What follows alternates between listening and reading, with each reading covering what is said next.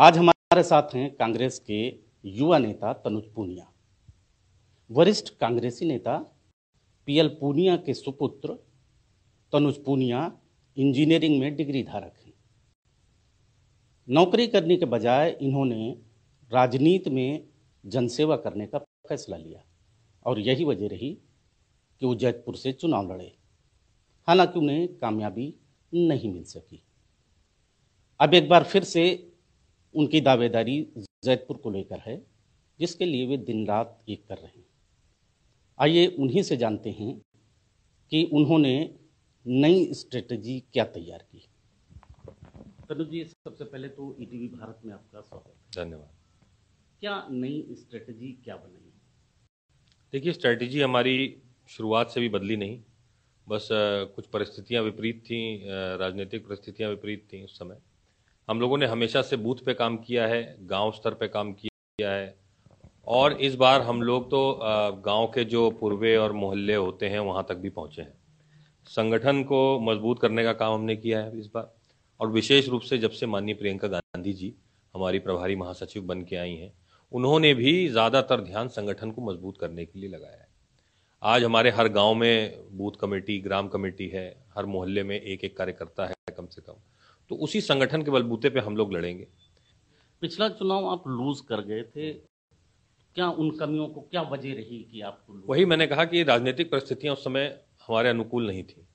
आ, हमारा जो भारतीय जनता पार्टी की एक लहर सब लोग कहते हैं।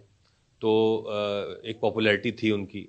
वो समाज को धर्म के आधार पर बांटने में समर्थ थे उस समय और उन्होंने किया भी। तो उसकी वजह से बहुत नुकसान हमको हुआ। लेकिन इस बार लोग असली चेहरा जान चुके हैं भारतीय जनता पार्टी का कि ये सिर्फ़ धर्म की राजनीति करती है और आम आदमी से इनको कोई फ़र्क नहीं पड़ता। क्या इश्यूज़ रहेंगे जैतपुर विधानसभा के लिए? इश्यूज़ देखिए क्योंकि ज़्यादातर लोग किसान हैं तो किसान और खेती बाड़ी पे ही फोकस जाएगा हमारी विधानसभा का। फ़सल का सही दाम नहीं मिला लोगों को एकदम कौड़ियों के दाम दाम उन्होंने बेची है अपनी फ़सल कर्जे में डूब चुके हैं खाद उनको आज सम, सही समय पे नहीं मिलती पर्याप्त मात्रा में नहीं मिलती। तो ऐसे में किसान को दोहरी मार लगी है पेट्रोल डीजल की महँगाई गैस रसोई गैस की महँगाई और ये सब जो मैंने आपको पॉइंट बताया। ये दोहरी मार से किसान एकदम त्रस्त हो चुका है। तो मेन मुद्दा तो किसान पे ही जाएगा हमारी विधानसभा। काफ़ी अरसे से आप जयपुर विधानसभा में मेहनत करते आ रहे हैं। क्या लगा क्या कमी है उस क्षेत्र में? क्या होना चाहिए? कमियाँ तो एक तो किसान की मैंने आपको बताई, उनके लिए संघर्ष होगा, हम लोग करेंगे। उसके अलावा युवाओं के रोज़गार के लिए बहुत बड़ा एक क्वेश्चन मार्क बना हुआ है। एक तो कोई ऐसी फैक्ट्री नहीं है जिसमें युवाओं को रोज़गार भारी संख्या में मिल पाए। मतलब ज़्यादातर युवा जो है, या तो बाराबंकी आते हैं, कुछ रोज़गार ढूँढने, लखनऊ जाते हैं, कानपुर जाते हैं, दिल्ली जाते हैं। यहाँ तक कि विदेशों तक हो आए हैं हमारे विधानसभा से कई सारे लोग।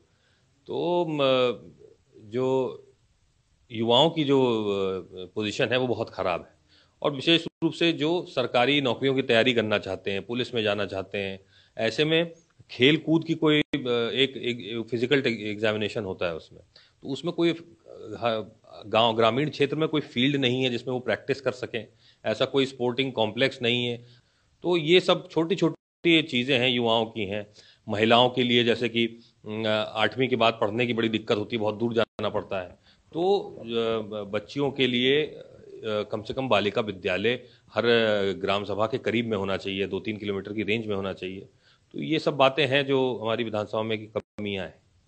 आपकी विधानसभा में बुनकर बहुत हैं बुनकर बाहुल एरिया है। हाँ, उनके लिए कोई कोई ठोस रणनीति या कोई प्लान आपके दिमाग में है क्या? देखिए माननीय प्रियंका गांधी जी और माननीय अजय कुमार लल्लू जी ने बुनकर समाज, चाहे बनारस का हो, चाहे आपके बाराबंकी का हो, कई लोगों से उनकी समस्याएँ जानी। और उन्होंने एक प्लान भी बनाया है किस प्रकार से हम बुनकरों की मदद कर सकते हैं, किस प्रकार से उनको कुछ लाभ हम लोग पहुँचा सकते हैं, और वो क्या एग्जैक्टली क्या वादे हैं, वो अभी आने वाले समय में जब मैनिफेस्टो आएगा, उसमें वो वादे किए जाएँगे। लेकिन जहाँ तक मेरा मानना है कि बुनकरों को एटलीस्ट जो सब्सिडी मिलती थी पावर में, जो पावर लूम लोग चलाते हैं, वो, उसको सब्सिडी को फिर से शुरू करना चाहिए। जिस रेट पे उनको पहले मिला करती थी, उसी रेट पे मिलना चाहिए।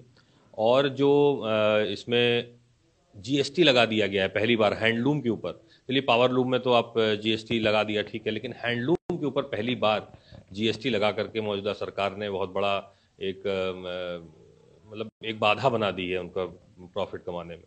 एक वो होना चाहिए और एक्सपोर्ट की जो सुविधा में उसमें थोड़ा सा आसानी कर देनी चाहिए। तो ये तीन पॉइंट मुझे लगता है कि होने चाहिए बुनकरों क्या लगता है जनप्रतिनिधियों ने वहाँ संवेदनशीलता नहीं दिखाई या क्या जनप्रतिनिधियों का क्या रोल रहा? देखिए जनप्रतिनिधि स्वयं भी नहीं जान पाए कि उनके क्या क्या वो काम करा सकते हैं क्षेत्र में। माननीय सांसद जी doctor P L Punia ji ने बयालीस सौ गाँव में विद्युतीकरण का काम करवाया है देवा ओवर ब्रिज बनवाया, ऐसे कई सारे काम कराए। और वैसे ही बेनी प्रसाद वर्मा जी ने भी बहुत सारे बड़े बड़े काम क्षेत्र के लिए करवाए। लेकिन इनके अलावा कोई भी जनप्रतिनिधि अगर आया तो बस वही निधि का काम अपने कार्यकर्ताओं को दे करके और उसके बाद फिर घर बैठ गया। लेकिन उन्होंने आज तक कोई जो विशेष समस्याएँ हैं, अब जैसे किसानों के हमारी फ़सल बहुत ज़्यादा होती है जैतपुर में, वो है मेंथा। पेपरमेंट ऑयल निकलता है, लेकिन कोई ऐसी यहाँ पे सुविधा नहीं है कि पेपरमेंट ऑयल को आप मतलब कोई यूनिफाइड एक सेंट्रल एजेंसी नहीं है कि कोई खरीदे और डायरेक्ट विदेश के मार्केट में बेचे, उससे अच्छा रेट मिलेगा।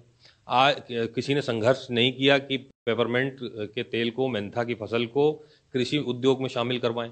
इसलिए उनको दोहरा टैक्स देना पड़ता है, इसलिए और किसानों को कम कमाई हो पाती है।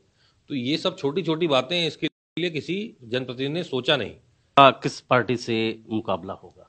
मुकाबला देखिए भारतीय जनता पार्टी से ही होगा क्योंकि उनके पास इस फ़िलहाल में सत्ता बल है उनके पास धन बल भी है और जहाँ हमने पुराने चुनाव में जैसे देखा है भारतीय जनता पार्टी किसी भी हद तक गुजर सकती है जिताने के लिए। आप युवा हैं हाईली एजुकेटेड हैं थोड़ा सा कहा जाए कि मॉडर्न भी हैं ऐसे में यूथ के लिए क्या है क्या प्लान है मतलब क्या होना चाहिए? देखिए यूथ के लिए मैंने सबसे पहले आ, हम लोग ने 2018 में ही किया था और सांसद जी ने 2012 में। 2012 में वो एक आईटीआई पॉलिटेक्निक जयपुर विधानसभा क्षेत्र में बरैया में लेके आए थे। तो वो बिल्डिंग तो बन गई, लेकिन सरकार बदल गई। वो बंद पड़ा रहा। 2018 में हम लोगों ने फिर देखा कि ये खुला नहीं है और इसकी कैंपस प्लेसमेंट कुर्सी जाके होता है। तो हम लोगों ने रोड जाम करी, धरना दिया प्रशासन को मजबूर किया कि वो खोले। तब जाके वो खुला है, आज उसमें स्टूडेंट आ रहा है, पढ़ रहा है। तो एक वोकेशनल एजुकेशन योग्यता डेवलप करने के लिए युवाओं की वो एक आईटीआई जैतपुर विधानसभा क्षेत्र में ही खोला गया। लेकिन अब वो योग्यता डेवलप कर भी ले तो उसको रोज़गार कहाँ मिलेगा? रोज़गार की एक बहुत बड़ी समस्या है। अच्छी एजुकेशन की बहुत बड़ी शिक्षा की बहुत बड़ी समस्या है। तो ये सब एक घुमा करके बात वहीं आ जाती है कि जनप्रतिनिधि ने कुछ सोचा नहीं। अगर सोचते तो कम से कम एक अच्छा सा कोई सरकारी कॉलेज लेकर के आते एक आध कोई फैक्ट्री या प्राइवेट फैक्ट्री बात करके आप यहाँ पे इंतज़ाम करवा देते। भारतीय जनता पार्टी की आज सरकार है यहाँ के सांसद भी हैं और उपचुनाव से पहले तो विधायक भी जैतपुर के भारतीय जनता पार्टी से थे। तो केंद्र में सरकार प्रदेश में सरकार बहुत कुछ कर सकते थे। आ, तो ये थे हमारे साथ तनुज पुनिया जिनका कहना है कि आने वाले चुनाव में वो पूरी मजबूती से लड़ेंगे और जीत कर आएँगे जिससे वहाँ की जनता का विकास हो सके।